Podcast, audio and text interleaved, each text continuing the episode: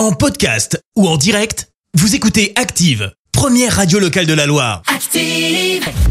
Les détournements d'Active. On fait dire n'importe quoi à n'importe qui. Denis Brognard, Éric Zemmour et Patrick Sébastien, oui, ce sont les personnes à qui nous allons faire dire n'importe quoi aujourd'hui.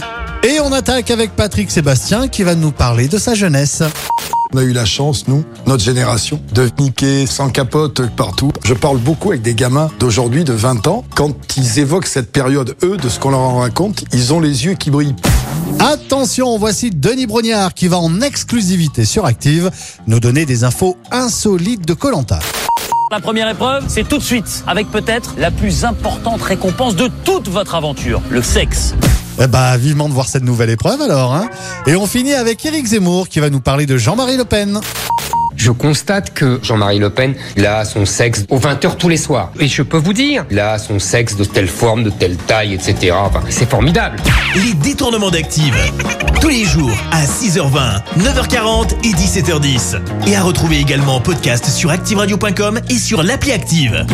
Merci. Vous avez écouté Active Radio, la première radio locale de la Loire. Active.